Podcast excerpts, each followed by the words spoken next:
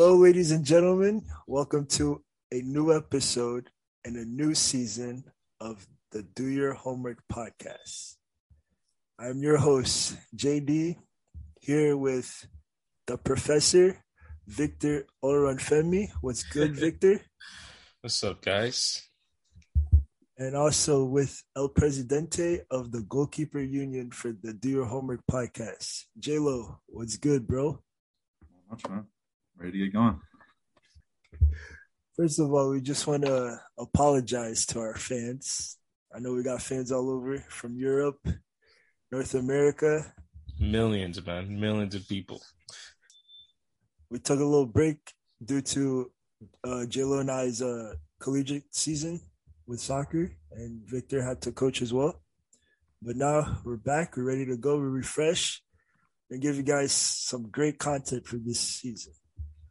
And before we start as well, by the time this episode comes out, we want to wish all of you guys a very blessed, safe, and productive Happy New Year.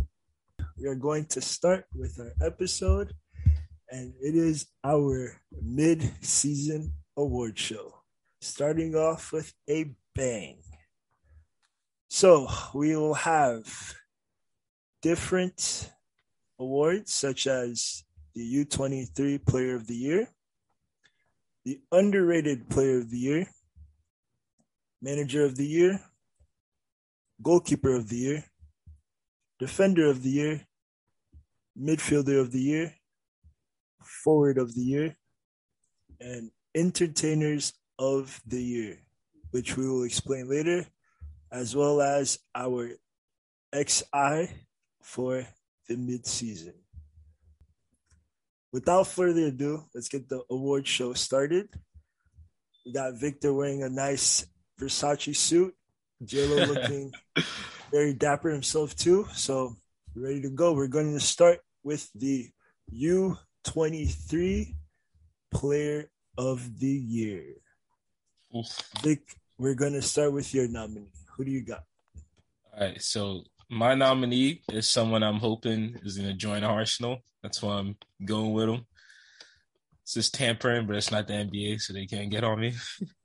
and there's, zero chance to hear this, but my U23 player this season so far is Dusan Vlahovic from Fiorentina. 22 games, 18 goals, three assists. Um, the player everyone's talking about right now in Europe is definitely Erling Haaland. That's the forward everyone wants. But in the in the back scenes is a forward that's actually outperformed them this year. Serbian forward, he's 21 until January 28th. And like I said, he's been balling out for Fiorentina this year. Um, they're asking for about 70 mil for him. And he's got um, in the Serie A, which in my opinion is a tougher league than the Bundesliga. He's got 18 goals and three assists in 22 games. I don't know if I don't know if you can top that at that age to score that many goals is is incredible. And for the small chance he might maybe potentially sign for Arsenal, um, Dusan Vlahovic is my U23 player of the season so far. All right. I guess I'll go next because my U23 player of the year nominee Dusan Vlahovic. Yes, sir, bro. Great minds think alike. Well done. Well done. The only difference is I would not advise him to go to Arsenal. Instead, I would advise him to come to Rossoneri at AC Milan, where he can thrive and give Zlatan less minutes at the age of 40. No, no, no. The the saying is I came, I saw, I conquered. It's not I came, I saw, I conquered, and then stayed. He's already conquered the Serie A. Next move, go find yourself a new league, come to the Premier League, come take over a team like Arsenal, bang him some goals. Maybe stay five, six years, then conquer England, go to another league. You can't stay in the Serie A. That's how I see it, at least. He he could take over a team like Chelsea. They might need a striker soon. Okay. Any anywho, before Jake starts his Chelsea malarkey, the reason why I picked Dusan Vlahovic, besides the goal scoring ability, and he's the one of the hottest prospects in Europe right now, as Victor mentioned earlier the man broke a record no one ever thought would be broken in the Serie A since Cristiano Ronaldo left, which is having the most goals in a calendar year with 33 goals this season. And we're talking about this man's a great finisher. How about this? He's in the 90th percentile for non pen goals per 90 with 0.58 this season. JLo, who you got? U23, in my opinion, it's too old. Some people aren't even youngsters at that point anymore. So I'm picking a real youngster. I'm picking a true Rolls Royce in the making. Everybody, when they talk about Dortmund, they like to talk about Erling Haaland. My U23 player of the year is Jude Bellingham. If you go on football reference, there you only see green. This guy is in the 90 percentiles of like every single statistic that there is in this game. Assists, expected assists, uh, non-penalty expected goals, non-penalty expected goals plus expected assists, dribbles completed, touches, progressive passes, pressures, blocks as well. He does everything. At the back to the front, he does everything. He has two goals already this season. He has five assists. He's all he's done that all on let's see what his XG is too. It's pretty low. And how old is he? expected assist is low. He's 18. He's 18 in 180 days right now. This guy, if he's not a Rolls Royce already, I mean, this guy could realistically be my U23 player for the next what five years, and that's why I don't really like the U23 thing because people like Jude Bellingham just make it so ridiculous. So I wanted to pick somebody on the lower spectrum because a lot of, I mean, to be fair, a lot of the people in my team of the year are you 23? I would say probably three or four of them are. So it's hard. It's hard just to pick one. So I went with the youngest one, and that's Jude Bellingham. We're big Jude Bellingham fans here too, by the way. So I can't I can't be mad at that. Let's transition into the underrated player of the year. This time, Jake, we're going to start with you. Perfect. So I'm actually going to shout out Vic for this one because he's the one that pointed this guy out to me. You guys know me. I pick a goalkeeper every year for underrated. Last year, I picked Karl Darlow. He was having a really good year. He was helping keep Newcastle up. This year, I'm picking another goalkeeper, and my goalkeeper is Jose Sa. Oh, No one, no one is talking about Jose Sa this year. A lot of people like to talk about Ramsdale. Don't Yeah. worry, Ramsdale deserves his credit. Everybody should should praise Ramsdale for what he's doing. De Gea, he might be underrated again at this point because people, I mean, a few months ago he wasn't even playing for Spain. Now all of a sudden he might be in people's team of the seasons. But look at Jose Sa. Post goals expected, or post expected goals, like per shot, whatever the stat is. There's like a billion words in the stat. Basically, is this guy more likely to keep the ball out of the net than let it go into the net? He's in the 91st percentile for it. Goals against, he lets in below one goal for every single game Wolves play. He's in the 88, 88th percentile. The 99th percentile, when you click on save percentage, Jose Sa is the guy that comes up. That's not something you would think about when you think about Jose Sa. When they lost Rui Patricio, a lot of people were freaking out. They're like, oh, of course they brought in Jose Sa. He's just some other Portuguese dude. He's the next Portuguese guy in line. Is he going to be as good as Rui Patricio? Who knows? Right now, he's playing better than Rui Patricio ever did at Wolves. And he's doing it by a pretty large margin, which is really impressive. So far, a big reason Wolves are eighth place. Their expected goals against right now are 23.36, and they have let in 14. So they are achieving they are they have let in 10 goals less than what they're expected to let in, which is extremely impressive. Sometimes looking at that doesn't always tell the whole story for the goalkeeper, but when you look at those other stats that I just talked about, clearly Jose Sa is basically the main contributor for that reason. I knew you were going to go goalkeeper on that. If you could go goalkeeper for all of these things, you would. Forward of the I year, wouldn't. goalkeeper. Midfield I of the wouldn't. year would be a goalkeeper. I wouldn't. I can't pick a goalie to win the Ballon d'Or. No one, no one has that kind of resume right now. My underrated player of the year is Emmanuel Bonaventure Dennis from Watford. It's the most un-Nigerian Nigerian name I've ever heard, but uh, Emmanuel Dennis has been balling this year. Watford are in 17th place in the Premier League, which you might go, how is a guy who's having an underrated season playing for a club that's in 17th place?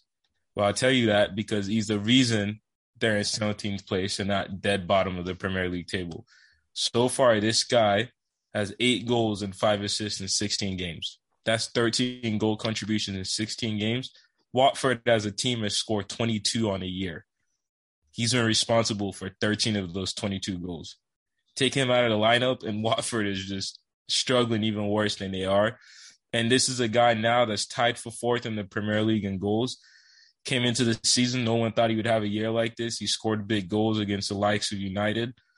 This is this is promise is a promising striker. I'm guessing he's probably going to try to leave in January. Might be difficult with the African Nations Cup. Might leave after the season based on what happens with Watford. But so far this year, statistically, you can't make a case that this guy doesn't deserve the underrated player of the year for me. And as a bonus, he is Nigerian. So we all expected from the guys at the podcast, we knew Vic was going to pick a Nigerian player. So I had to, man. No, no, no, no, surprise. If I if I could find someone from Wichita to put in this, you you know I would. It's coming one day, but not yet. All right, so I guess it's my turn now to tell the world who is my underrated player of the year. And I know the guys are gonna get on me for this because I did give a criteria say pick out of the big five European leagues, and I totally discard discard that because bro, why would you make a that was you you said that and you can't even follow it. How are you making rules you can't follow? I'm I'm kind of intrigued to see what he's gonna say. Like, I'm intrigued too, but like it's gonna be from on. like Albania or something. no, it's not from Albania.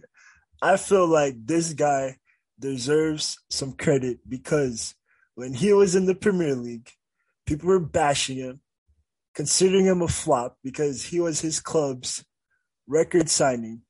And I knew he had the talent. I knew he had the ability to show what he's capable of doing ever uh, since he was in the Bundesliga and in the Eredivisie the first time around. Yep. Now he's back at the Eredivisie at the best club in Holland, and it is Sebastian Haller. And let me tell you why he's my underrated player of the year. Sebastian Haller this season has 22 goals and six assists in 23 games. He is top. He's a top five goal scorer in Europe. This man has broken two Champions League records in his first season playing in the Champions League. He's the fastest player to reach 10 goals. That in six games. The last person to reach 10 goals the fastest was Erling Haaland in eight games. All right. He's the second player to score in every group stage game. You know how hard that is to score in every group stage game, all six games? Who was the last person to do that? No other than one of the best players to ever play this game, Cristiano Ronaldo. And with that being said, Sebastian Haller, with all his goal scoring abilities, has guided Ajax to finish first in their group, which I don't think many people expected. Watch out in the second half of the season for Sebastian Haller. Let's see if he can take Ajax all the way to the latter stage of the Champions League. All right, guys. Um, I want you to disregard everything he just said because he didn't follow the rules of the nominations. He said big five leagues. He came up with it, and he went with. To be fair, that's a solid. That's a solid name. I, I can't even be mad at that. That's pretty. That's pretty solid. I think if I pick someone from Ajax, he would he would have been like the fourth though.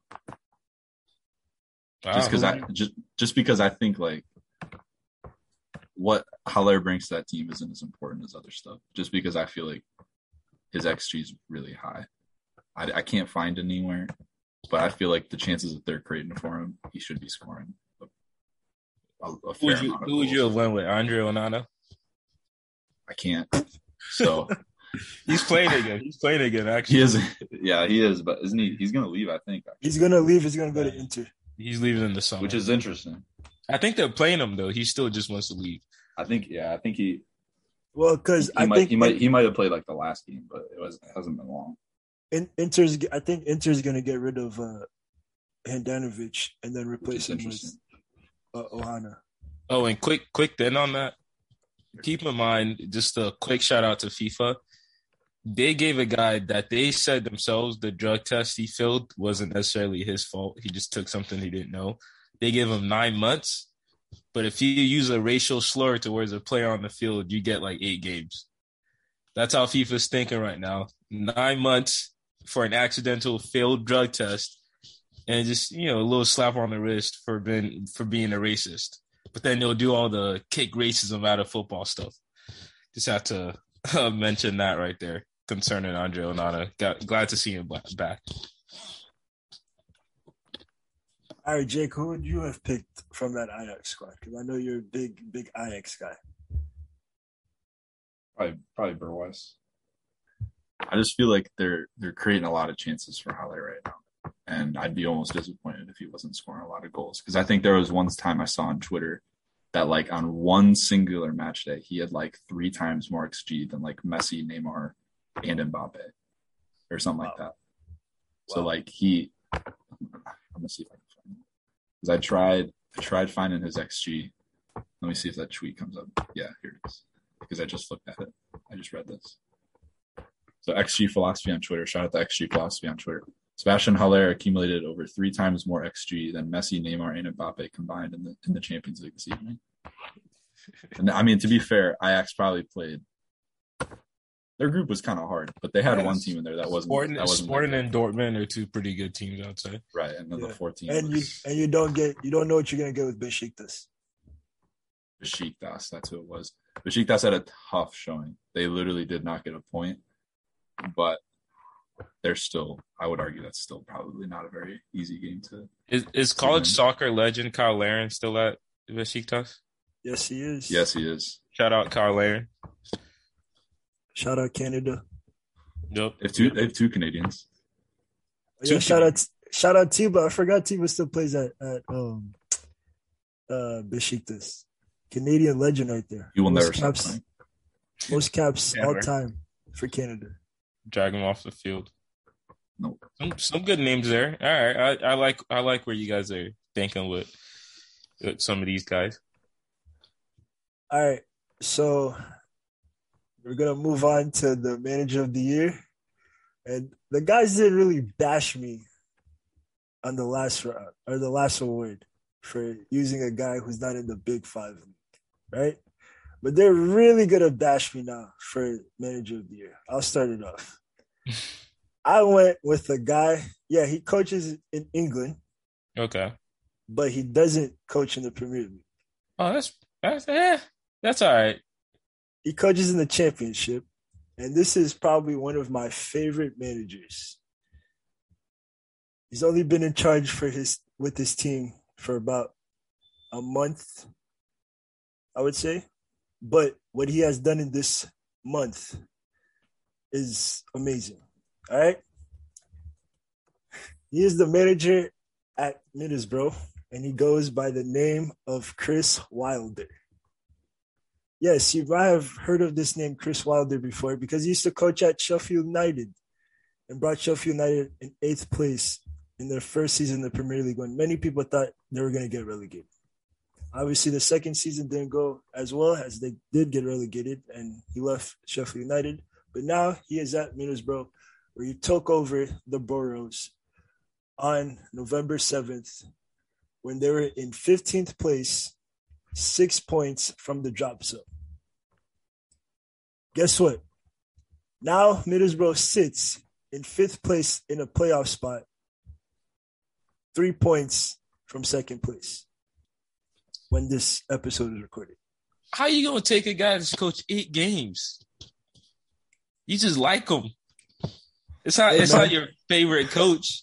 It's most. Hey man, what? He's coached eight games. That's not even half of the season. Victor, you know how hard it is to coach in the championship. I know, but eight games, bro. Hey man, I'm really impressed. I, I, I don't even think this Middlesbrough side has enough to to be in, in a playoff spot. They're, to me, they're just to me it's just a it's, it's just a mid tier championship team. Man, you're wilding for picking a guy that's coached eight games out of like twenty. Is it twenty they've played in the championship? Yeah, twenty five. All right, come on, dog. He's he's coached less than one third of the season.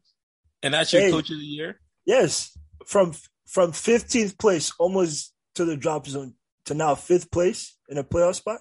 Yeah, Come but on. that's the championship, bro. Like it, the gap from relegation to the top is like what two and a half points, excluding Derby with their rough situation. I don't know. I think. What do you think, Jake? You think eight games is enough to get coach of the season so far? No, but it could be enough to get coach coach of the year at the end of the season Okay. for sure. And if I, I think if we're predicting, if if midseason to you is predicting who's going to get it at the end, then I could let it slide. But that's not how I interpret midseason awards because who get midseason awards usually is not at the end of the year who gets the actual award. Like Yeah. they change a lot because I remember looking at my midseason awards last season and I was like, wow, this season changed a lot for this guy. Because like all of a sudden I was looking at this guy like he was in it. I don't have an example. I think it was like Thiago Silva because he ended up getting hurt. Didn't have a very good end of the year last year, except for the Champions League. Yeah. So he just disappeared. See, I told you guys I was gonna get bashed for my pick.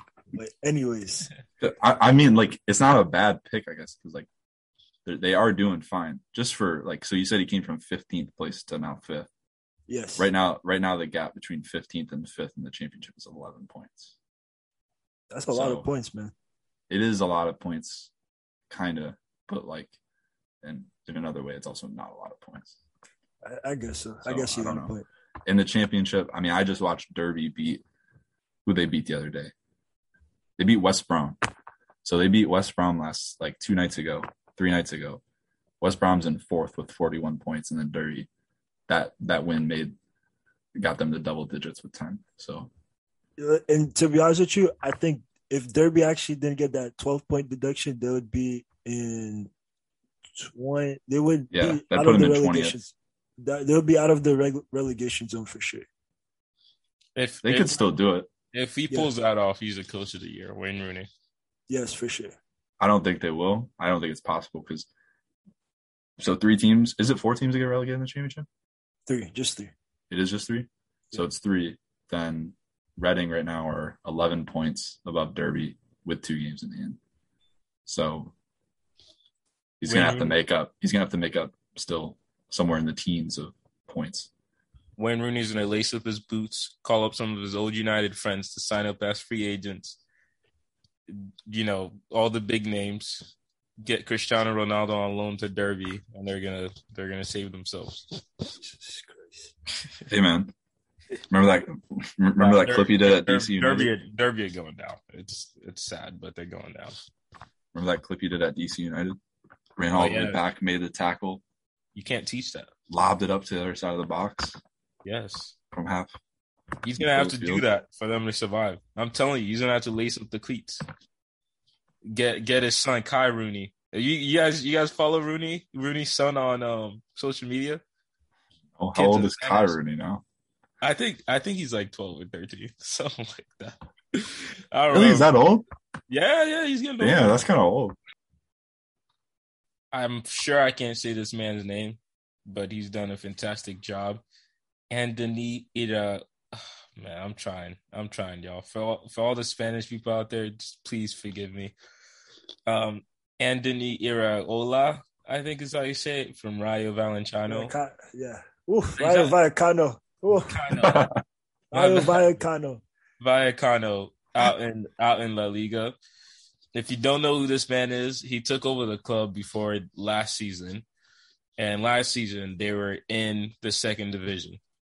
He got him promoted through the playoffs, and then this year, a newly promoted club in one of the big five leagues is currently in fourth place. If the season were to end today, they would be going to the Champions League, at least playing in the Champions League qualifiers. If I told you I did that in Football Manager, you wouldn't believe it. But yet, here's a guy doing that in real life from newly promoted to little budget to not signing as many players as you probably need to preseason expectations are you're going to be in a relegation battle, try to survive. And all of a sudden, this man has a team in fourth place in La Liga. I'm sorry, but I don't think it's, I don't think there's a single coach outside of even if you, if you want to go outside the big five leagues that's done a better job than that man right now. So that's my that's my coach of the year so far. See? And sorry, sorry for butchering his name. like once again.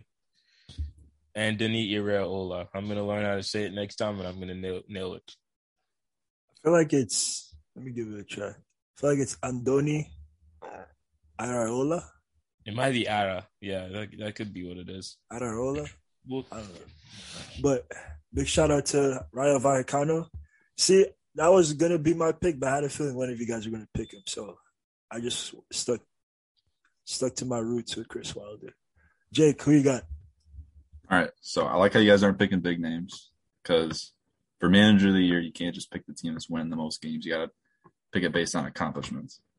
You guys, I don't know if you guys are to like mine, but mine is he took this club from what I would almost compare a pretty football manager situation as well into a decent spot. They're not really performing that well, but I think he has them in a good spot, and I think they're going to finish the season on a much higher note than what they already are at. So mine is Patrick Vieira for Crystal Palace. And the reason I say this is because we talked in the summer. This team had like 11 players under contract at one point. Now they ended up bringing a lot of people back because they just renewed their contracts and stuff. But this team was in a very tough spot.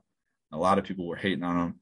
A lot of people thought this team was in trouble, but they made a very good hire and they hired Patrick Vieira. Right now, if you sort the Premier League by expected points, Crystal Palace are in sixth. They have they are they have 29 expected points. That's ahead of Brentford, Tottenham, Manchester United, Brighton, Wolves, Leicester, in front of all those teams. They're only behind the teams who actually sit above them, or the teams that who actually sit in the top five of the Premier League right now. They actually have 23 points. They're sitting in 11th. But I think they're going to do a lot better. And a big reason I think they're going to do a lot better is because their expected goals against is really good. Their expected goals against is the fourth best in the league with 20.9, but they've actually conceded 27. That's a very big difference, actually. And a lot of that just comes down to the fact that Crystal Palace's backline isn't really that talented or as talented as a lot of the teams that are better than them. And their goalkeeping isn't as good as a lot of the teams that are better than them. But clearly, Vieira has set up a system that can prevent goals on average. And also, he's brought in a guy like Conor Gallagher, and Conor Gallagher is balling even more than he was balling at West Brom last year. He's got a lot of players playing very well, and the squad really isn't that good. He's got some good players, but it's pretty young for the most part. He doesn't have Eze.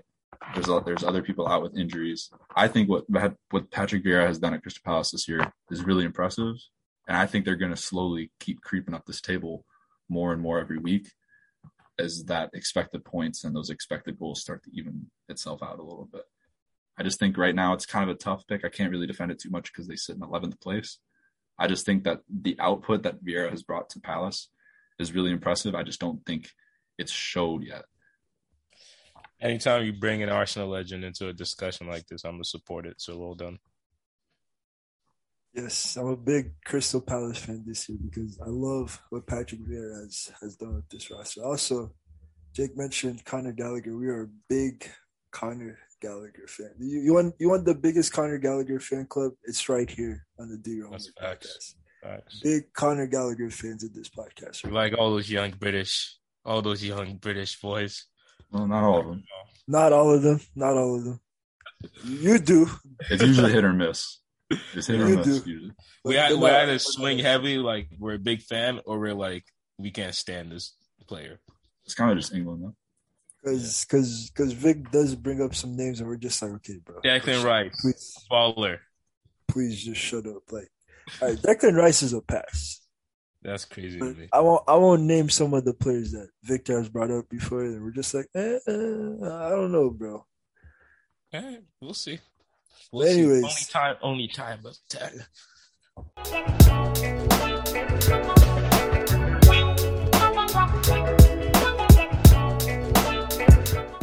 Time for the award that I know Jake was just mouth watering over and probably struggling to decide who he was going to pick.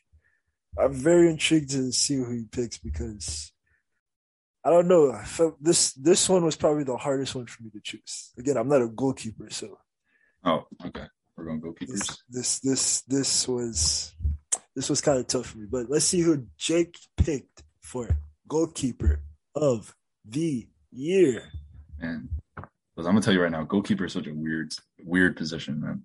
You got people like Jan Oblak out here who for like the past half decade, if you ask people, casuals, big fans, people that don't really know much about soccer, anybody, anybody who pays any sort of attention to soccer, you ask anybody for the last half decade who the best goalkeeper in the world is. A lot of people probably say Jan Oblak.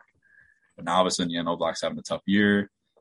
So goalkeeping is hard. And this is a guy that I I've I've given him some stick in the past, but here we go. I got to give it to him. It's Thibaut Courtois.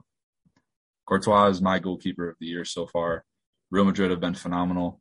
Everybody get ready for the Champions League final, Real Madrid versus Ajax. It's going to be a really entertaining game. But yeah, his post shots, expected goals that I brought up earlier, talking about Jose Sa, Thibaut Courtois in the 90th percentile.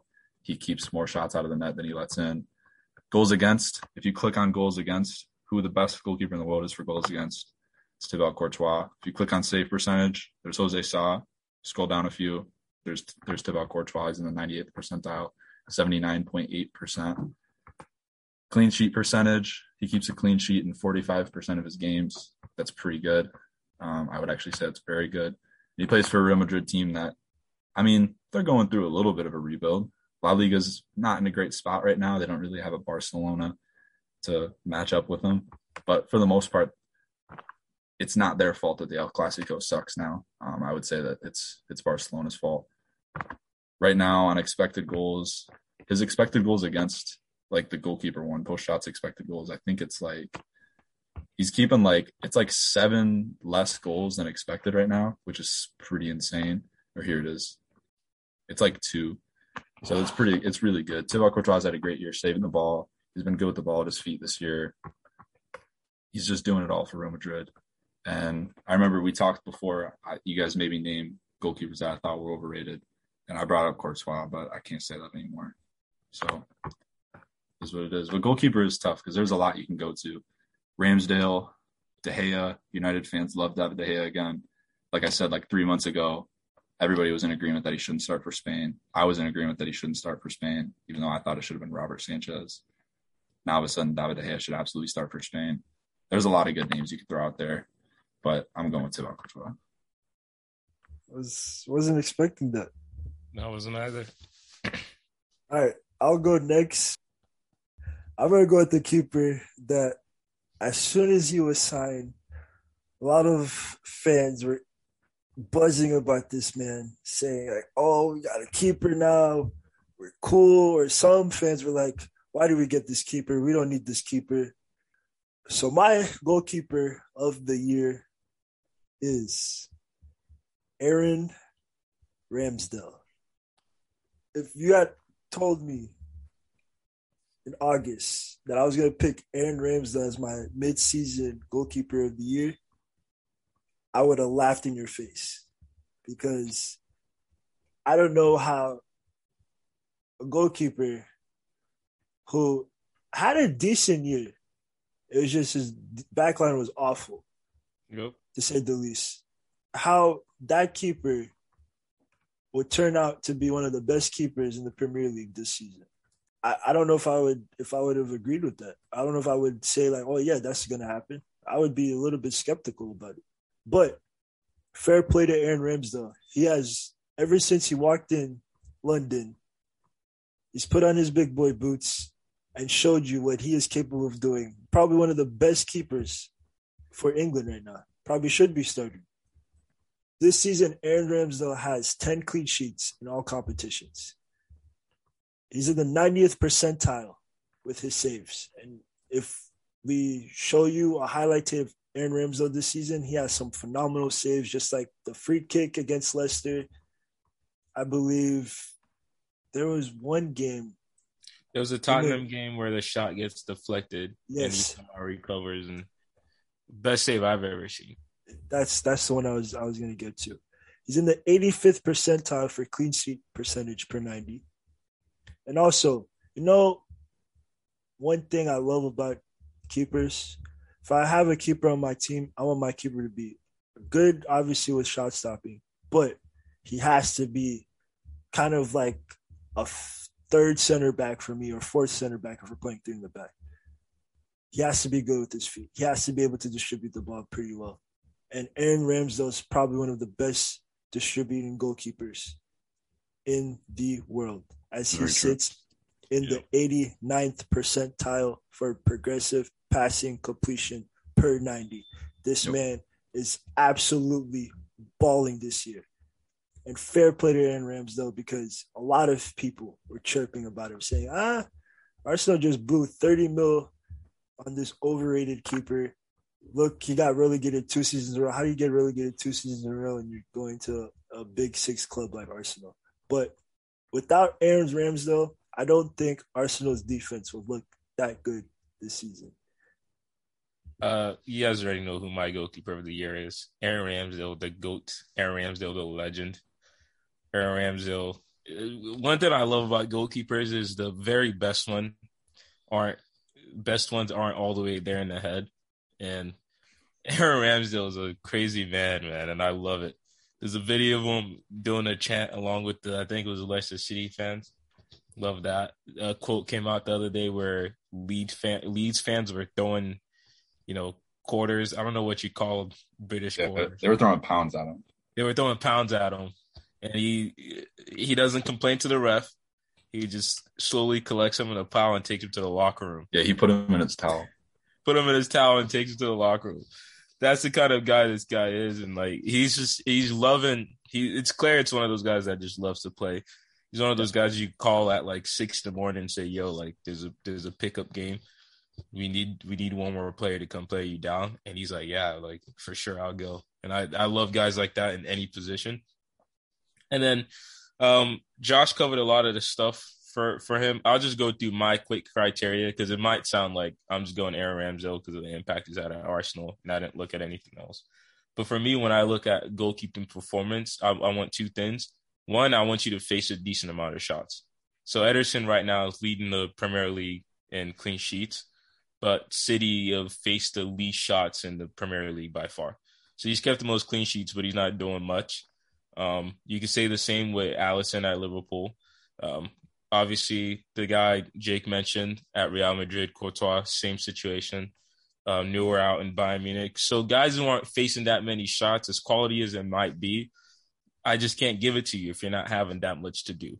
Like that's that's that's just what it has to be. So then, if I'm going, I want a guy who's involved, but you can't just be involved in you know just facing a lot of shots but giving up a lot of them. But at least you're making a lot of saves. So your saves percentage also has to be high. And right now, that's what you get with Aaron Ramsdale. Arsenal, as everyone knows, as Josh alluded to, people didn't see this kind of season coming for them.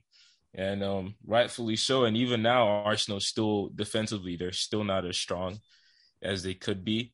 Aaron Ramsdale has faced a high amount of shots. For context on how many shots he's faced, he's played two less games that, than Jose Sa at Wolverhampton. And we can all admit Wolverhampton are probably a mid to lower tier club in the Premier League based on the roster they have now after they've got lost guys over the years. And um, Aaron Ramsdale's played two less games than that Jose Sa, and Aaron Ramsdale has only faced three less shots. So two whole games, and the difference is three less shots on target. That just gives you context on how involved this guy is. And despite that, Aaron Aaron Ramsdale is second in the Premier League in saves percentage. And to be fair, and it's like I think his saves percentage is a seventy nine point seven, which is absolutely just like ridiculous. And then on top of that, like I said, he's facing a lot of, a lot of shots. He's making ridiculous saves, and there's probably no better goal uh, cosign in the goalkeeping world than um, Peter Schmeichel. And in that game against Leicester City, where he made that save, and I on, I think on the James Maddison free kick. Keep in mind, Peter Schmeichel's son, Kasper Schmeichel, also a great goalkeeper, plays for Leicester City. Peter Schmeichel tweets during that game, "That might be the greatest save I've ever seen." Or I think it was something like that's the greatest save I've seen in a long time. And that's Premier League and goalkeeping legend Peter Schmeichel saying that about a save Aaron Ramsdale made in the game his son was also playing in. That's the kind of form Aaron Ramsdale is in right now. He can seemingly do no wrong, which is a little worrying because he's making some saves where you're like, there's no way you can make that consistently across a whole season. But right now he keeps making them, and I hope I hope that continues for a long time. So Aaron Ramsdale is my goalkeeper of the year. Yeah, I hope it does too. I think it's kind of to compare this to like a player. it's kind of like the season Son was having halfway through the season last season, where like Son had like he had like ten or eleven goals on like very little expected goals, Yeah. and everybody was just like, "This is insane." I like how is Son scoring at this level? That's kind of what Aaron Ramsdale is doing right now. Yeah.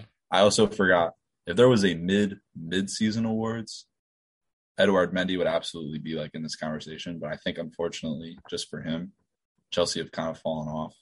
I mean, he's three clean sheets behind Ederson, one clean sheet behind Alisson and Ramsdale. And I think, just to be honest, Mendy doesn't have the resume that a lot of other goalkeepers do, even in the Premier League, let alone the top five leagues, to be. He can be in the conversation, but I don't think he he can win it anymore just because of where Chelsea are at recently. Because this is all about form, and right now Ramsdale kills Edouard Mendy in form, like he destroys him in form. So can't give it to him. Who is your nominee for Defender of the Year, Vic?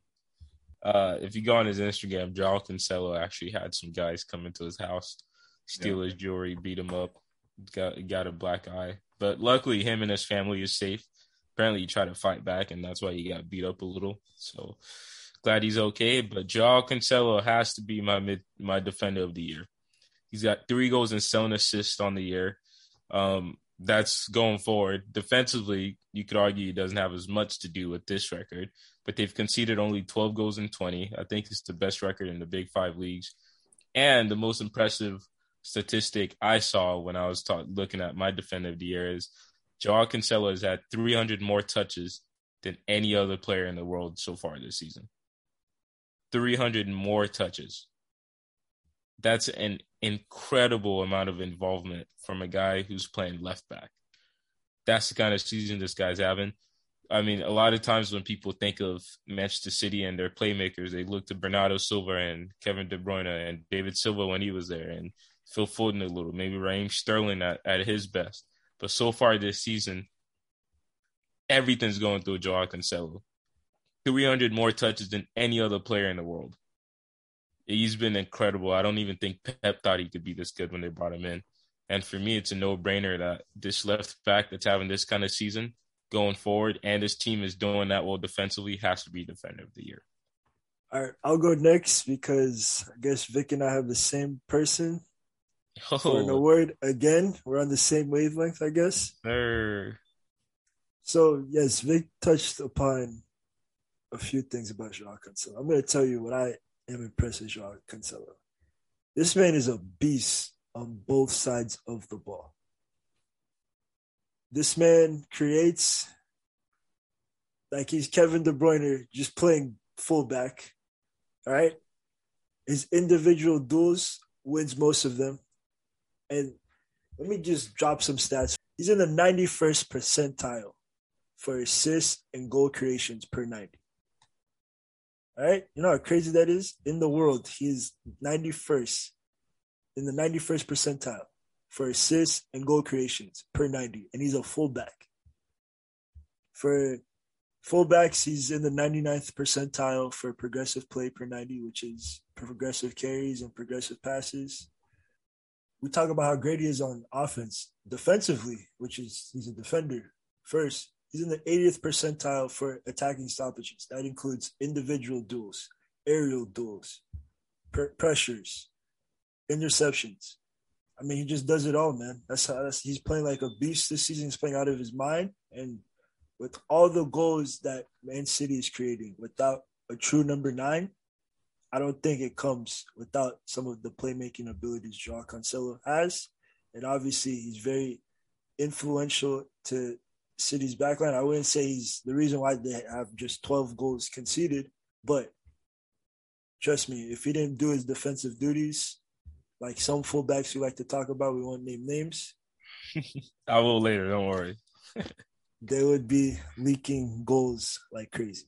But Vic and I's defender of the year midseason is Joao Cancelo. Great minds think alike, man. J Lo, All right. I'm not going to go with Jeff and Solo. Um, sorry, guys, but that would be boring too. So it makes me feel better that I don't want to talk about him. My guy, um, this guy has an entire club on his back right now, and he's about to let it drop off of him. It's not really his fault, but he has this entire club. He's holding it up himself. He's the only guy standing underneath it at this point, and he's about to let it all come crashing to the ground very, very soon. And that's Antonio Rudiger. Without this guy, Chelsea are nowhere. They're they're they're done. They're toast. They need this guy so bad right now. I'm gonna point to one performance that shows you this. Leeds United. They might have conceded some goals this game. Fine. But this guy won two penalties. he said, listen, these attackers aren't going to create chances themselves. When they do create chances, they're not going to score them. I'll do it myself. He won us two penalties in that game. Without those two penalties, Chelsea would have lost to Leeds at home, a team that's in like 16th in the Premier League. But he won the two penalties and Chelsea won. That's like one of the only games they've won recently. Antonio Rudiger, I mean, earlier in the year, Chelsea had a great, they had like an unbelievable defensive record. They have like eight clean sheets still. Um, like six of like five or six of them were like really early in the year, like first 10 games. They still like expected goals against are eight or 19, and they've conceded 14. A big part of that's been Antonio Rudiger. This guy has completely transformed the way Chelsea fans look at him from a year ago, a year and a half ago, two years ago. And all of a sudden looks like Chelsea's most important player this year. In my opinion, has to be their most important player right now. And yeah, he might leave, which which sucks. Hopefully Chelsea can find a way to replace him, but I don't know if they can. Right now, he oh he also has two goals. A lot of Chelsea goals come from their defenders. You could really point to a lot of Chelsea defenders and make cases for them to be a part of this discussion and the later discussion to be a part of like team of the year, team of the year so far because Chelsea's best players so far are all their defenders, and Rudiger's the one that stands out stands out the most. So Chelsea's recent performances really haven't been down to defensive issues. That's at least that's not the way that I interpret it, despite maybe the clean sheets going down. So my guy's Rudiger for sure. It's got to be him. All right, for all for all the podcast listeners, you guys are gonna start to see this trend, but Jake is a very dramatic person when it comes to Chelsea. He's always complaining that Chelsea's gonna be in the Europa League this year and all that. Yeah, I know. I never Chelsea, said that. You hint at it. You'll see Jake will have his moments where he'll he'll he'll take a shot at Chelsea when it, I don't think it's deserved. Keep in mind he's a he's a Chelsea fan. Yeah. But but like it's hard to stick up for this club considering the amount of money that they spend. You guys got to understand that, right? Like they should be hitting on a lot more of the transfers that they bring in than what they actually do.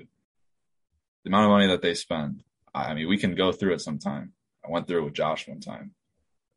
The transfers that they bring in compared to the ones that I would call hits, it's a pretty low ratio, in my opinion.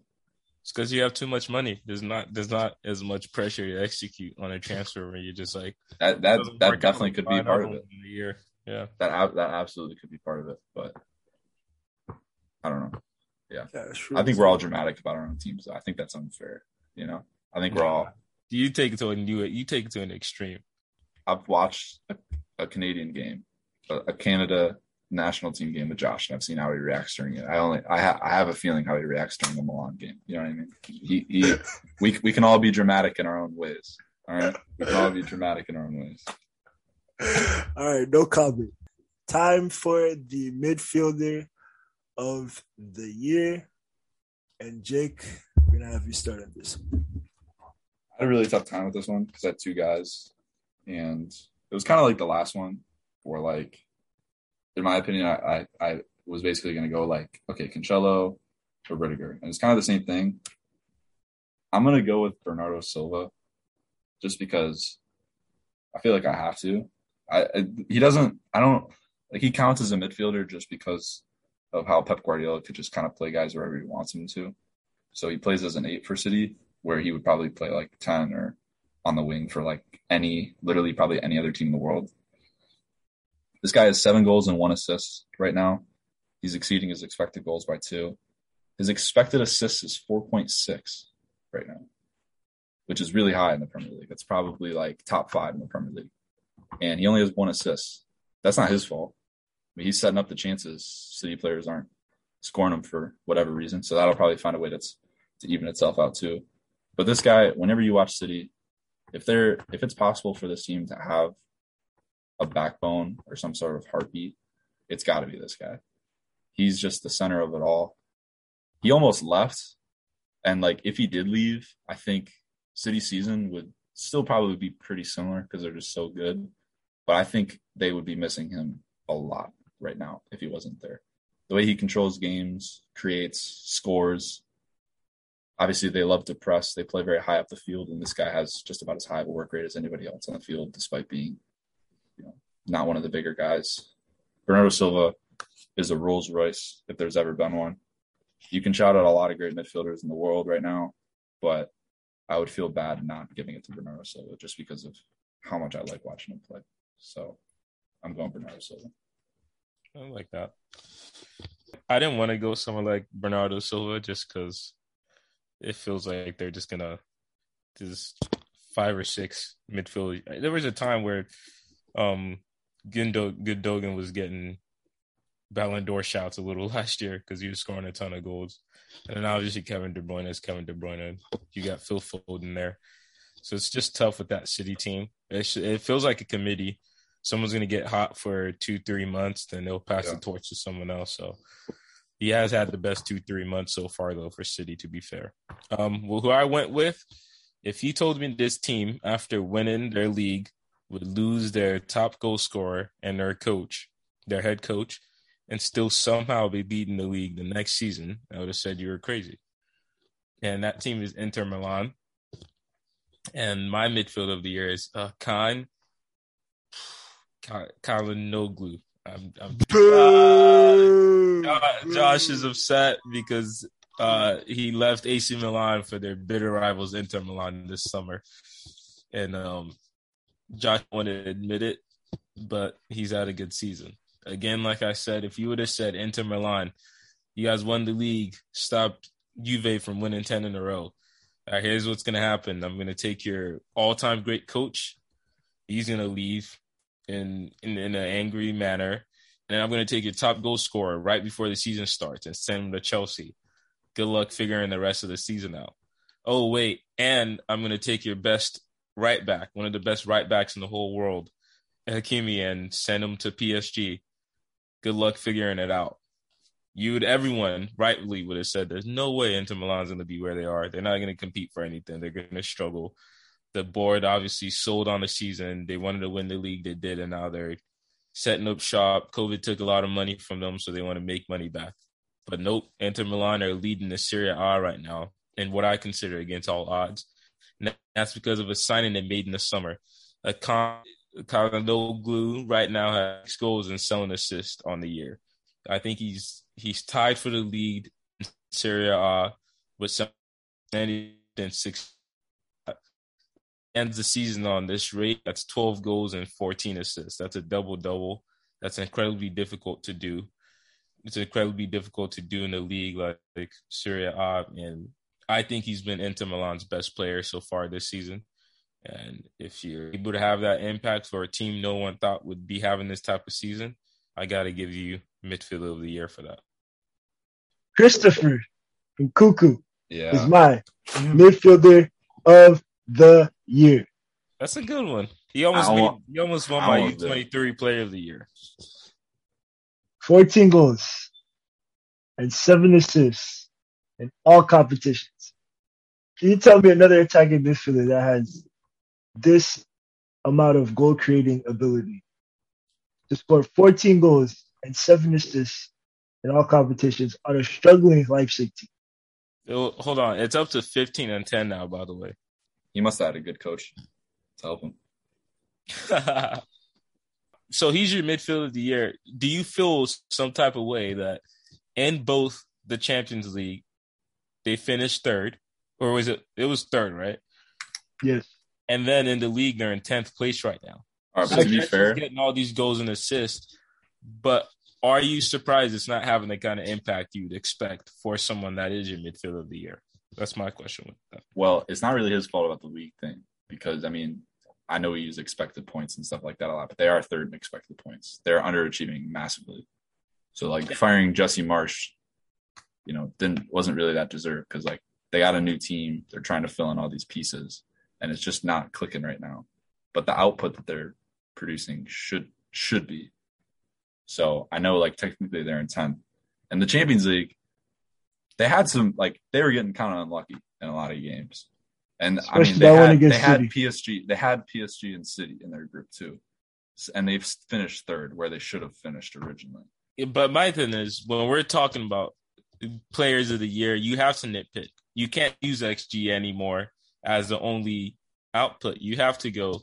We're talking about the best of the best here. And yes, you have all these goals and assists, but your team bounced out of the Champions League and you're mid-table in the in the league, and your coach is getting fired with one of the best rosters in that league. So it makes me think: Are the goals he's scoring high valued, or is he getting a lot of you know cheaper goals? That and this is just I'm just asking Josh when you selected him, did that play in for you, or were you just so blown away by his contributions that you're like, it's a no brainer? Yes, RB Leipzig were struggling this season, but you have to take into fact that they lost their manager, they lost two of their best players, arguably, on their team, and Marcel Sabitzer and Dayot Upamecano. And to make matters worse, lost those two of their best players to the Giants in the Bundesliga in Bayern Munich. Then you bring in a young coach who this is probably the biggest jobs he's had in his career. Obviously, you have to give him time. Yeah. And I know you guys are not used to finishing. Ever since you got into the Bundesliga, it's always been top three, top three, top three most of the time. And then when you had one top five season, you find your manager, which was Ralph, Ralph uh, Hasenhüttl. In your case, I feel like if Chris, if Christopher Nkunku did not contribute 14 goals and seven assists, that's 21 goals he's involved in, in all competition. If he's not involved in those 21 goals, I don't know if Leipzig would be in 11th place. It might have been worse. In all honesty, I think that's how I see his his goal contribution. That's fair. And like like I said, I was just asking to ask what went into that for you because I, yeah. I was I was going to name him as my U23 Player of the Year until I found out he was 24, turned 24 last month. So I do I do agree with what you're saying because if you do watch this guy's performances. Like anytime you can say you played a game a game against PSG or Manchester City and you were the best player on the field, that's that's incredible. And that's that's something he was able to say twice, in my opinion, against those teams in the Champions League. So definitely deserves it. And to add on to the fact, we're talking about his goal contributions. He's in the 95th percentile for attacking midfielders in non-pen goals and goal creations per 90. He's also in the 81st percentile for assists per 90. And in the Bundesliga, he's in the top five for progressive carries. So that's just a little bit on Christopher Nkunku. Time for our forward of the year. My forward of the year is Karim Benzema. Well done.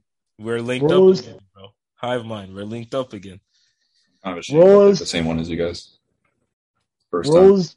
Royce striker right here. All right, this man's a complete forward. This man is a luxury player. All right, you watch him, it's like watching uh, Cirque du Soleil on a soccer field. This man assists. This man scores. This man progresses play. And you know what? I'm going to stop talking. I'm just going to drop stats for you guys. This man has 20 goals and seven assists in all competitions. That is leading La Liga in combined goals and assists right now. All right?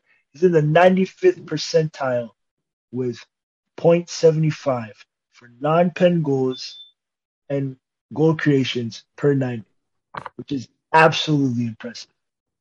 And I've talked about how well he is in progressive play, which is very vital in Real Madrid's counter-attacking style of play. He's in the 90th percentile for progressive play. That is literally what starts up Real Madrid's counterattacks. And if it's Karim Benzema at the age of 34, I believe, or 33, He's he's up there. I'll check for you. Anyways, at that age, he's 34. He's- wow. 34, on almost the tail end of his career. He's still producing numbers like.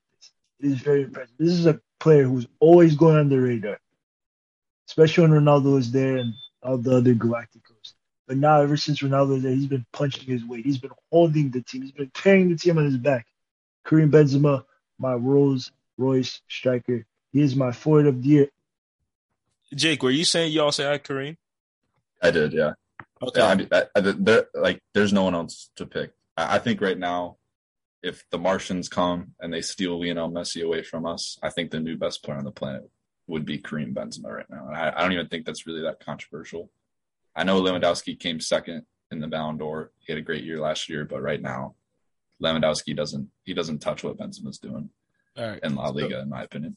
So I'm gonna jump into the mind of the viewers, and I have a few questions for you guys that I'm guessing because people are probably listening to this, ripping their hair out, going, "How is this guy's name not being mentioned yet?" And I want you guys to tell me because I also had Karim Ben- Benzema, and I have my reason for why I left this guy out, but I'm curious to think why you guys didn't have him.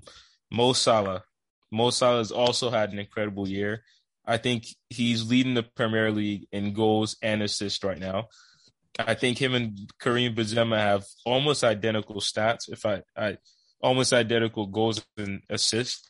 I'll pull that up. But while I do that, was there a reason you guys considered someone like Mo Salah and ultimately said no? Well, I, think it's it's it's tough because when you when you get into a conversation between people like Mo Salah and Benzema, I think you have to you have to you can't really go eye test at that point. I think you kind of have to start looking at statistics or just di- different little stuff to try and pick between the two of them. Salah does have more assists. I would argue that he should have more assists.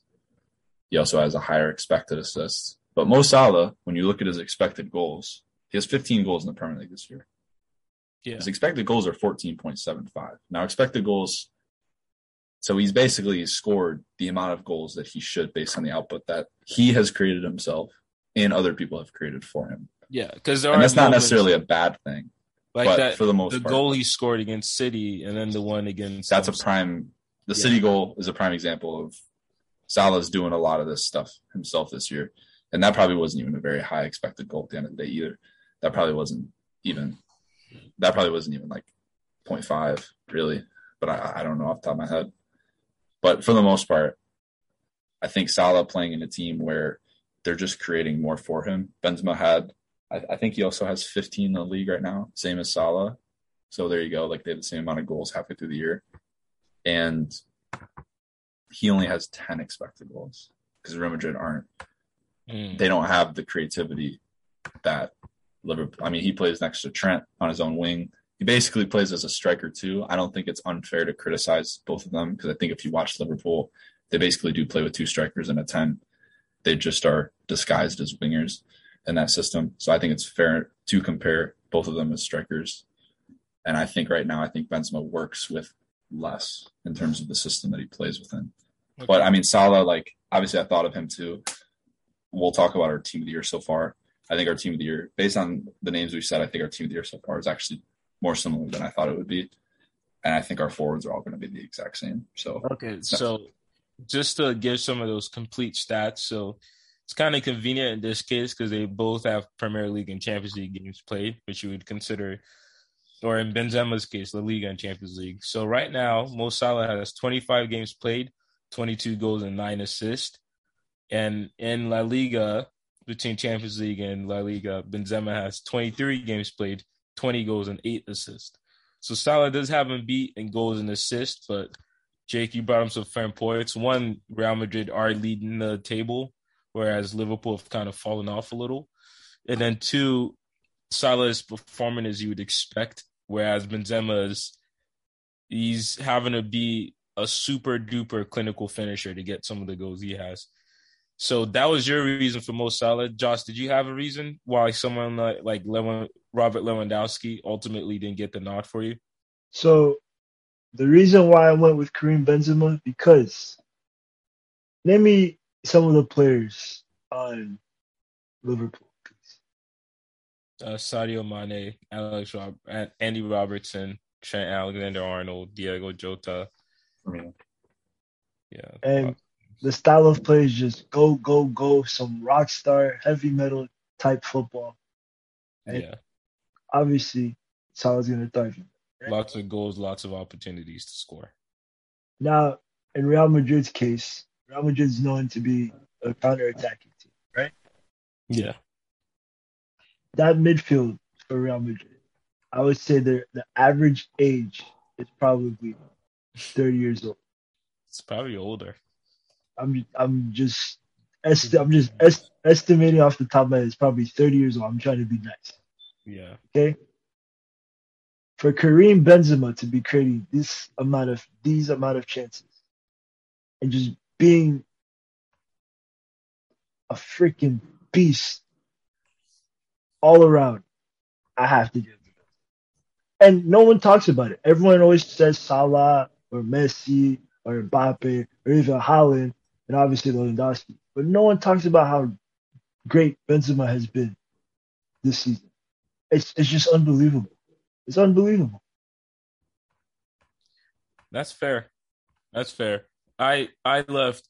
Robert Lewandowski was someone too. It for me, it if, if I had to give a top three for the forward of the year, it was Benzema barely over Salah, and then Lewandowski wasn't really in the conversation for me.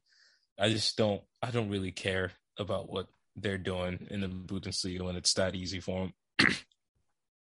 I saw another video earlier where someone said if you took Lewandowski out of Bayern Munich, would they win the league this year? And the answer is yes, they would easily. You can't say that about Liverpool or um, Real Madrid when Benzema and Mo Salah. And then same reason I didn't even just consider a guy like Kylian Mbappe, who's having actually a pretty decent season, but when you're playing for PSG and it's in a league like that, at the end of the day, it's like, what are we really talking about here? Like you're you're expected to dominate, you will dominate. If your team didn't have you, they would still win anyways. I'm more interested in the guys who are doing it in the most difficult leagues at a high level. So that's what I was thinking for that.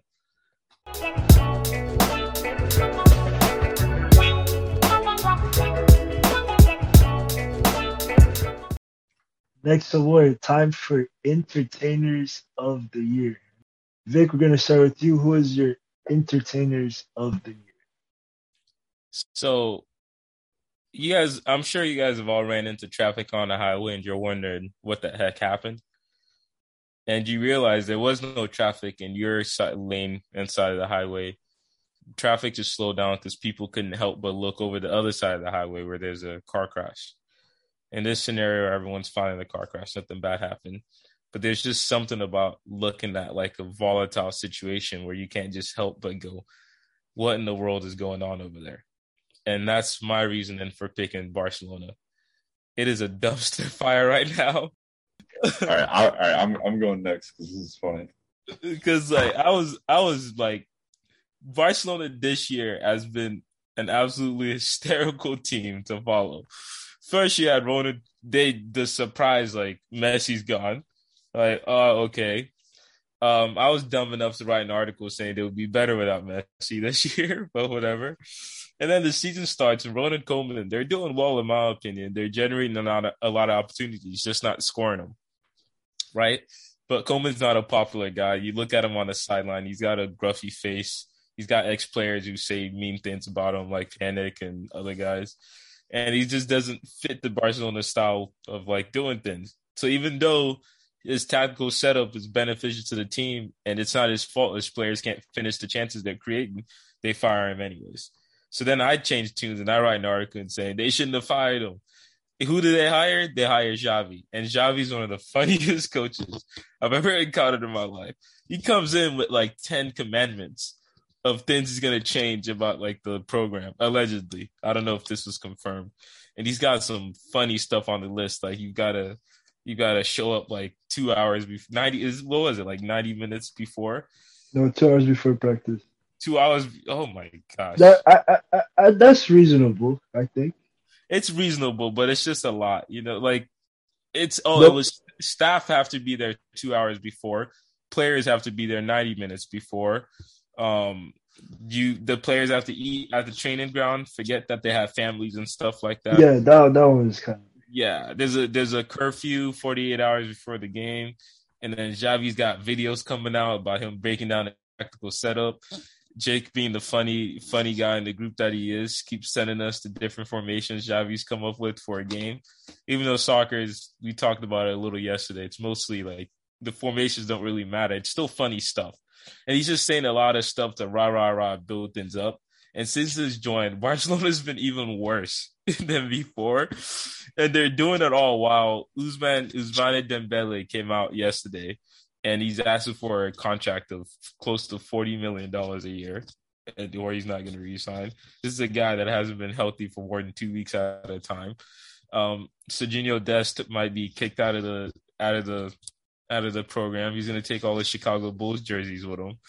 It's just like bruh, it's it's it's amazing to watch Barcelona be Barcelona because at the base of this all, they still play very interesting and fun soccer to watch. They still attack with numbers. They still create opportunities, and they're doing it with like some of the best U twenty three players in the world. But it's still an absolute wreck of a team right now, and they still keep losing, and they'll probably miss out on a Champions League spot. And for all those reasons, of all the different stuff going on, the different factors, how funny the team is, how funny the coach is, how funny the players are. Barcelona is my most entertaining team to watch this year. All right. I'm going to take over after that. I'm going to talk about some teams that I want to shout out.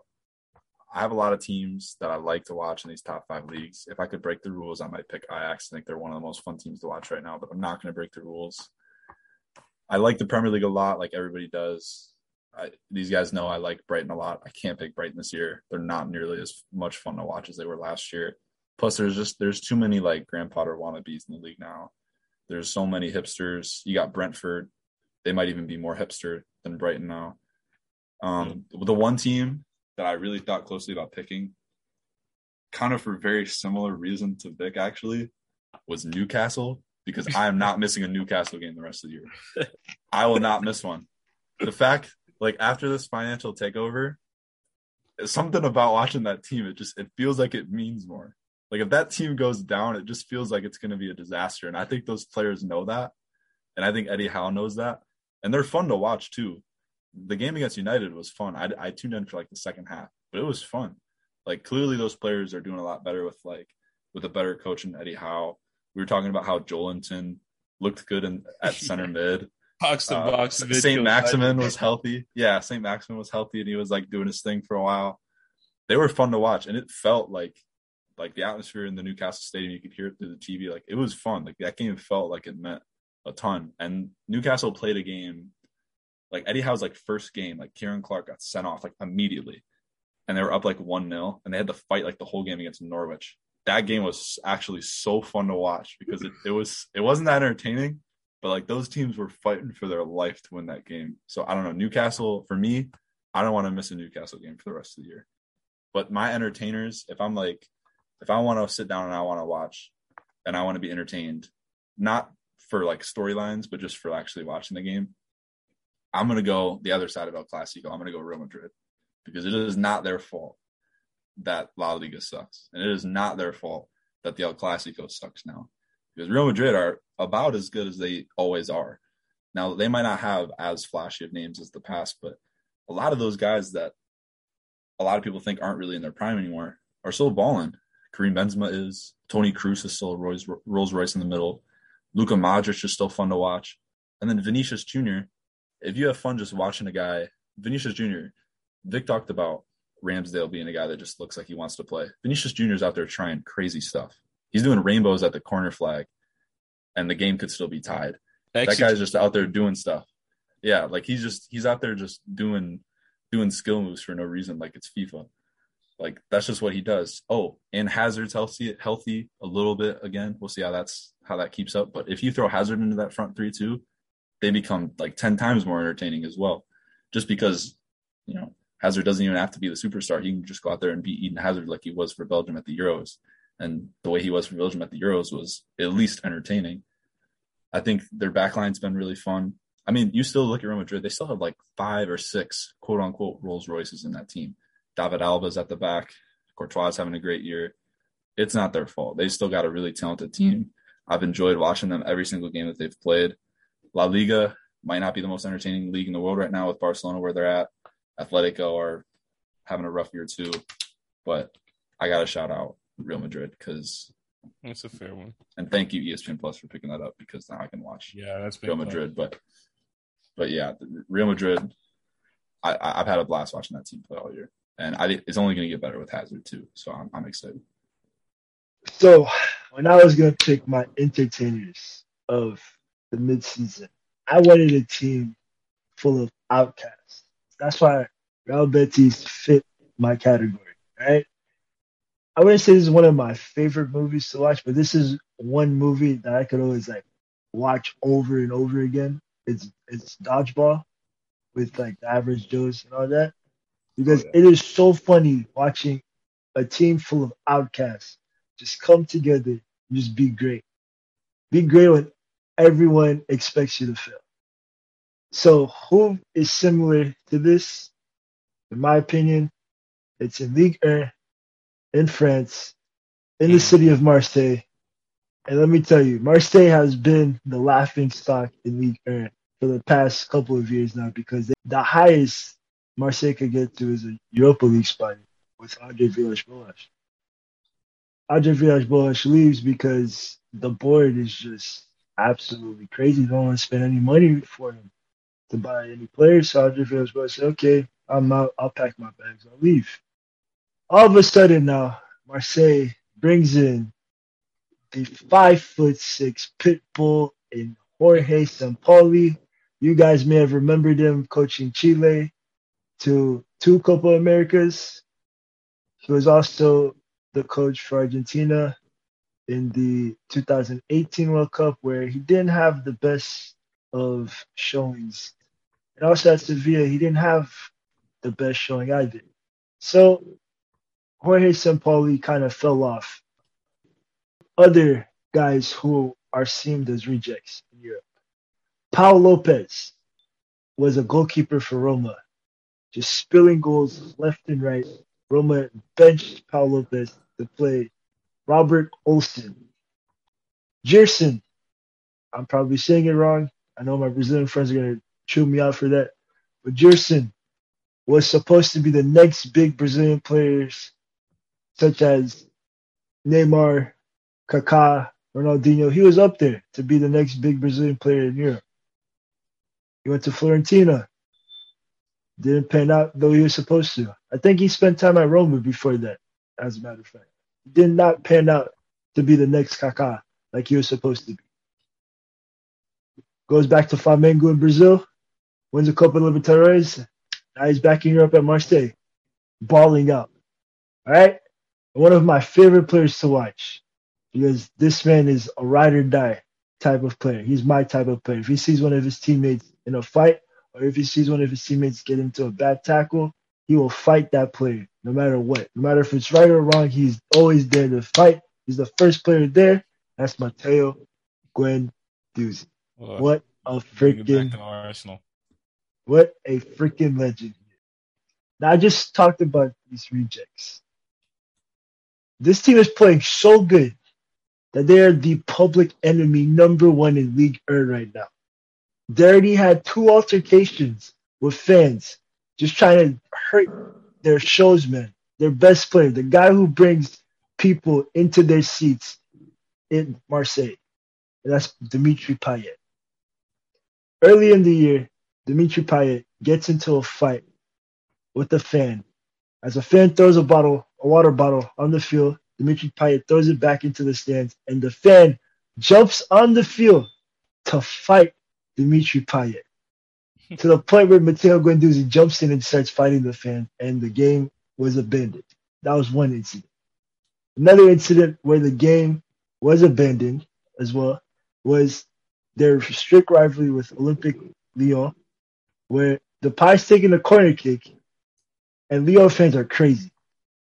They start throwing water bottles at Dimitri Payet. Finally, one hits Dimitri Payet in the eye.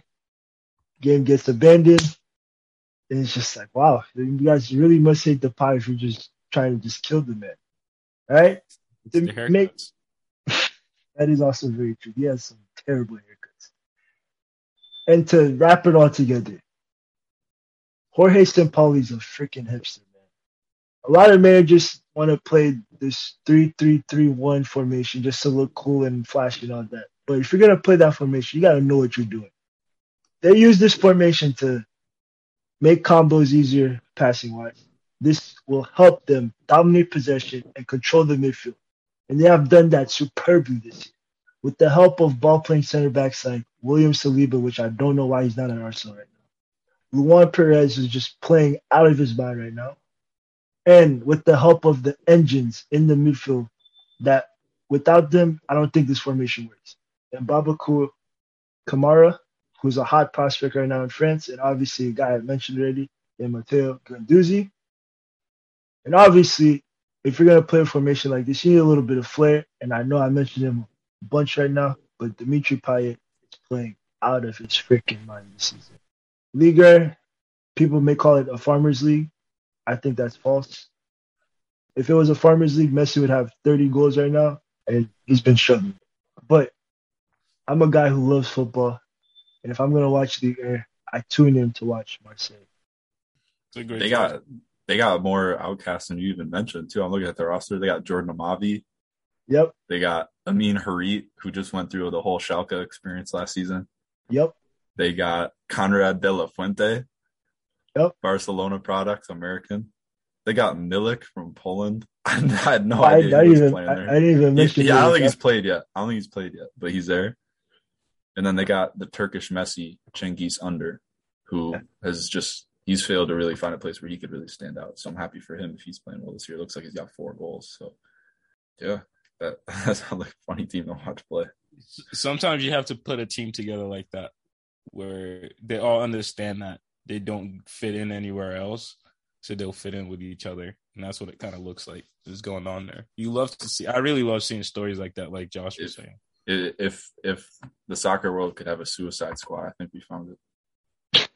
The It's a good- outcasts coming together to be good.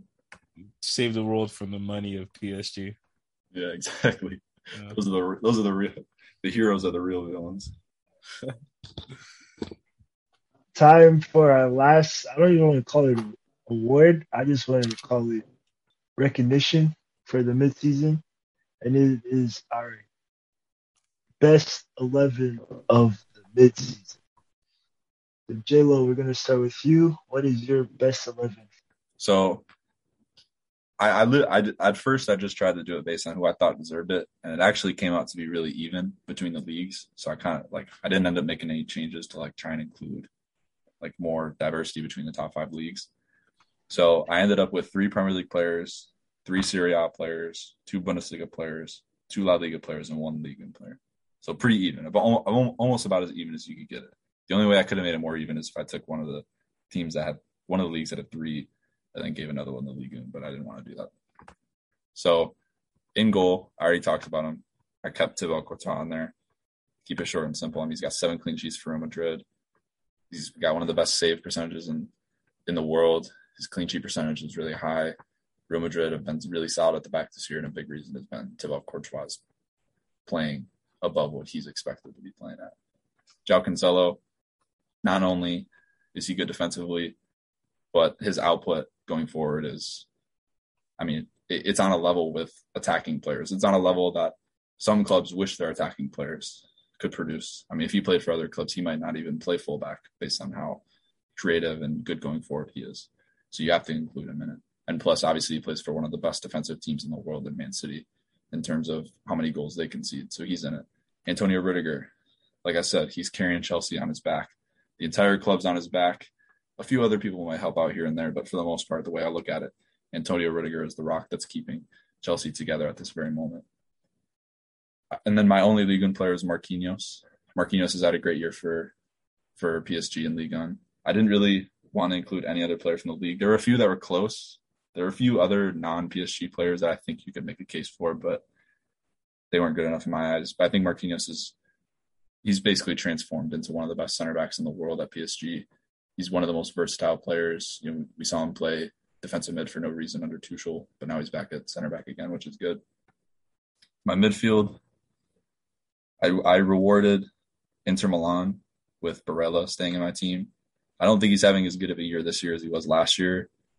And I know that he I don't think he has much like in terms of like goals and assists output when I looked. I could be wrong about that, but I mean Inter Milan are running the Serie A again this year, at least so far. And a big reason of that is because they have Nico Barella on their team. I included Jude Bellingham as well. Wow, um, your team my, of the year. I included Jude Bellingham so far because I think huh. he's going to keep it up. I think two goals, five assists. I think what he's done for Dortmund, I think he's a big reason Dortmund are in the position they're in. They didn't start out very well, like Marco Rose and Dortmund didn't get off to like the greatest start together. They didn't do very well in the Champions League. I think they actually came third in their group. I think they're out. So didn't do the best there, but I wanted to include Jude Bellingham. Ivan Nkunku in my midfield as well. Josh talked about him earlier. His output is insane. He has like 20, he's involved in like 21 goals of Leipzig's 30. He has to be involved in it. He kind of plays in the front three for him, but I still count him as a midfielder, so I put him as a midfielder. And then Bernardo Silva was my midfielder of the year. Seven goals, one assist. Should have he's expected to have like five five assists, but his teammates just unfortunately haven't been producing enough for him to have those assists. And then my front three, we all we already talked about all three of them. Dusan Vlahovic, you could easily make the case for him being the best finisher in the world. I think he has to be the best finisher in the world. He has 16 goals right now on 10 expected goals, so he's exceeding it by six, and that's really high. A lot of other people well, I, there aren't many people, is what I'm about to say, that are doing it on a similar output. The only guy that I can really see is that close is actually from the same league. It's Simeone. Simeone has 12 goals from five expected goals or 5.1 expected goals, which is better than Vlahovic's, but Simeone isn't, in my opinion, as good as Vlahovic. And I think his team is much lower in the table because he plays for Cagliari, or wait, does he play for? No, he plays for Hellas. Hellas Verona. So he plays for Verona now, and Verona are in twelfth. So it's like, I'm not gonna reward him over. I'm gonna reward Dusan Vlahovic, and then I have Benzema and Salah. I think the two, maybe if, you know, again, if you take Messi off the planet, probably the best two players in the world you would point out would then become Benzema and Salah. So those are my that's my team of the year. I had a really hard time. There's a lot of people I wanted to include maybe once these guys go, I don't want to steal anybody from anybody else. So we can talk about some honorable mentions at the end, but that's my team right now. I think center mid was hard, but I wanted to reward Bellingham, Bellingham and Barella because I think sometimes when you look at center mids, you can be very. It kind of comes down to biases a lot with them because sometimes there aren't really statistics that can show how good a center mid is. Sometimes, if you take this player off the team they're on right now, it would affect their team some way, somehow. So that's how I went about with my. So my goalkeeper, I talked about him earlier, Aaron Ramsdale. My back three consists of Ruben Dias. We all know if Ruben Dias was not at Man City, that back line would not be conceding just 12 goals. It would be more than 12 goals. Then we got Fikayo Tomori. England's best center back. I repeat, England's best center back should be on the team sheet every freaking game. Yep. Right? Fikayo Tomori is why AC Milan, not is why, but part of the reason why AC Milan is at sec is in second place right now. Should be should be Nigeria's best center back, by the way. Nigeria's best center back. You can pair him up with anyone on AC Milan's backline. And trust me, AC Milan does not have the best center backs right now. We are killing Simon Kjær. I hope he gets well soon. He'll be out for the rest of the season. But we could play Romagnoli, who hasn't had the best of time lately. Matteo Gabbia, he's not a reliable option. I think AC Milan fans would agree. Uh, shoot, you could put a rock next to Fikayo Tomori, and he'll still be doing his fair share to make sure AC Milan is not leaking a lot of goals. And the last player I'm going to mention, he's probably one of the hottest prospects right now in Europe. And he's flying with this team that no one expected to be in the top three in the Bundesliga. Mm. And that is Nico Schlotterbeck. Freiburg are flying. They have one of the best defenses in Europe. They play the most ugly football, ugliest football rather, in in the Bundesliga, and that is hard to do in the Bundesliga. But Schlotterbeck is locking down players week in and week out on that Freiburg team. It is hard to get past a 21 year old. Now he has teams like Dortmund and Bayern Munich and even Man City asking what is the price tag on this lad so we can get him on our team. Time to move on to my midfield. I call my wingbacks midfielders because their goal contributions are through the roof. So I'll start with my wingbacks. At right wing back, it's a guy I mentioned earlier, and we all talked about him, how great he is offensively and defensively. Joao Cancelo. We don't need to praise him anymore.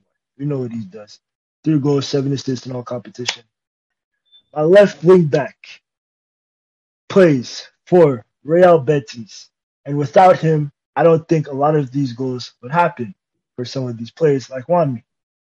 Alex Moreno is electric on that left side for Real Betis. Week in, week out, putting in a shift up and down the field, offense, defense, you name it, he's doing his share. Alex Moreno has three goals, two assists, and my two center mids. Bernardo Silva, obviously, I, I think he's the best center mid in the world right now, or one of the best center mids in the world right now. Seven goals, one assist. Talked about him a little bit. But now, one of the best playmakers in Ligue 1. He doesn't play for PSG. He doesn't play for Marseille. He plays for Montpellier.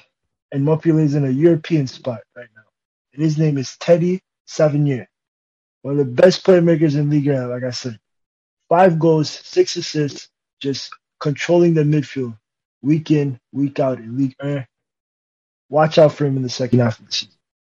Now, for my front three, I have the likes of Mohamed Salah, like we talked about, on the right flank. My striker, Robert Lewandowski, who I believe, yes, if he was not there at Bayern Munich right now, Bayern Munich would still win the Bundesliga. But I believe that Bayern Munich will struggle in Champions without Robert Lewandowski. Hmm. Where's the goals going to come from? You're going to put Muller there? You're going to put Coman. Serge Gnabry? You're going to put Coman, who's always out injured? I don't know, man. My last player, wasn't a big fan of him, but this season he's earned my respect. I believe that if Real Madrid didn't have this Brazilian fellow, Hmm. I don't think they would be dominating the league like they are right now. That is Vinicius Junior. 10 goals, 4 assists, like the guys were talking about earlier. Just plays in the game like he's playing a pickup game. Rainbows, flicks, megs, crazy snakes, you name it, he'll do it. It's like you're playing FIFA with this man. The counterattacks are very useful for him because he can just show his flair. Obviously, he'll either set up Benzema or just pick out the corner in tight spaces. Vinicius is balling out of his mind right now. And ladies and gentlemen, that is my best 11 for the mid So no Mo Salah. Mo Salah is my right winger.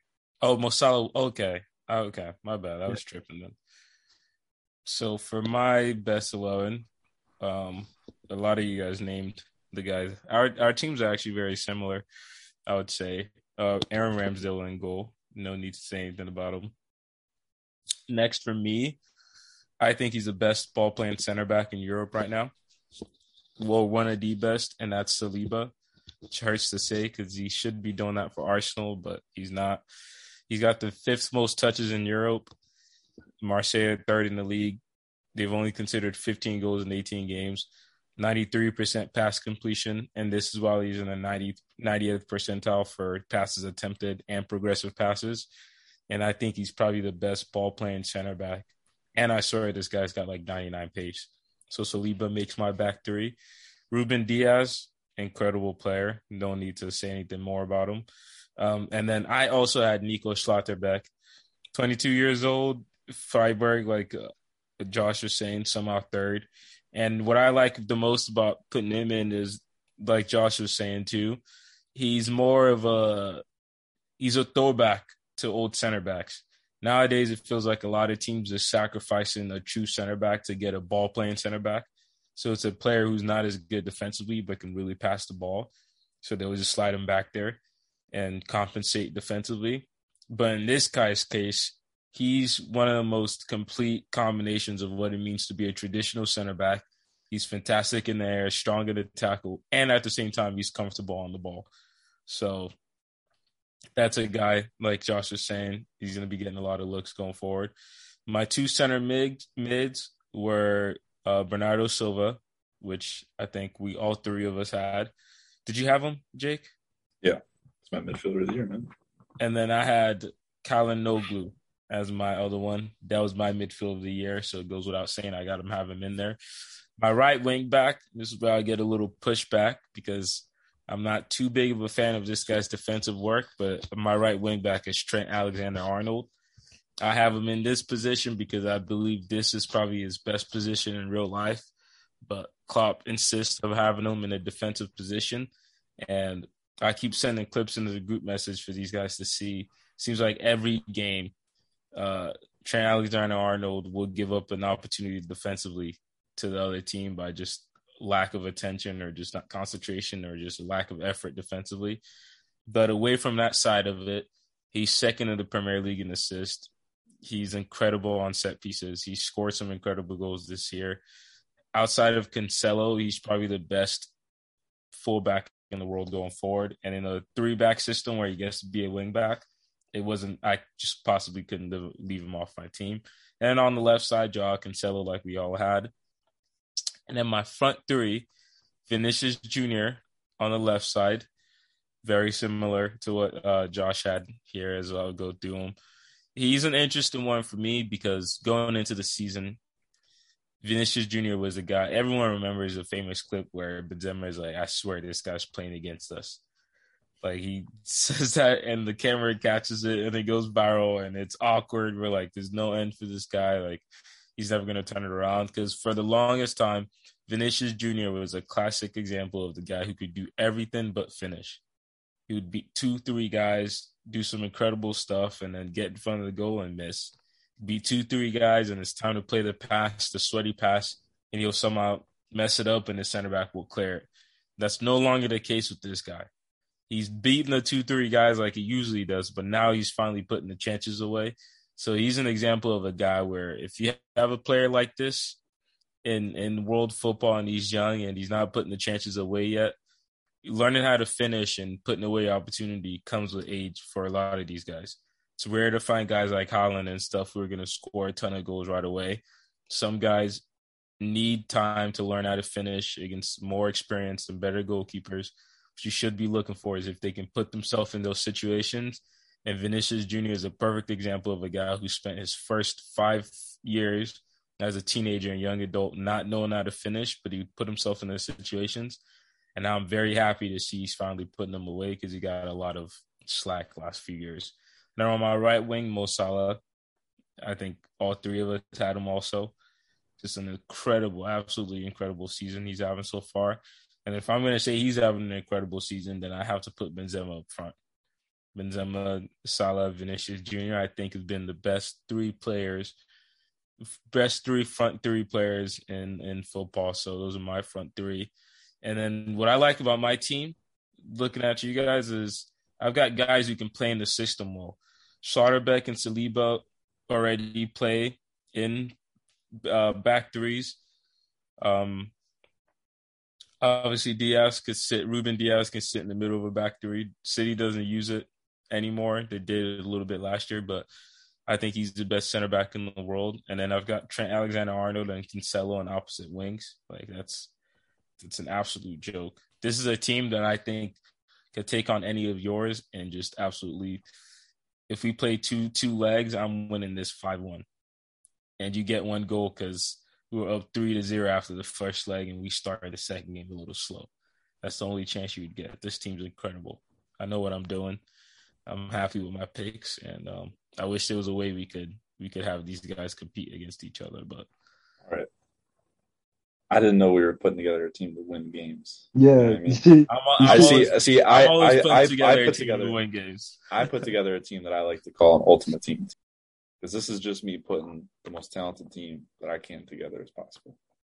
I'm not I- going for I- system. I'm not going for tactics. This is I put- this is me playing ultimate team right now. I put together who I think, based if we're using a three four three, these would be the guys that would excel the most in that kind of system based on form. If we were playing a four three three or four four two, or another formation with more midfielders, my team would look differently. But in a three four three, this is what I I, like- I like this team. this is why we call Victor the professor because everything he has to just see it in the coach's perspective. Just can't be fun for a little bit and just just pick a just pick players, dog. We didn't tell you to pick players to see. Oh yeah, this team would work so well together. why are you getting on me when you're the one who said big five leagues and then you're picking championship coaches who've coached eight games and guys who are playing in the Netherlands, breaking all sorts of rules, but you're getting on me? All right, fair, fair play. But anyways, ladies and gentlemen, that is our 2021-2022 mid-season awards. We hope you enjoy it. Remember, I'm back. always do your homework.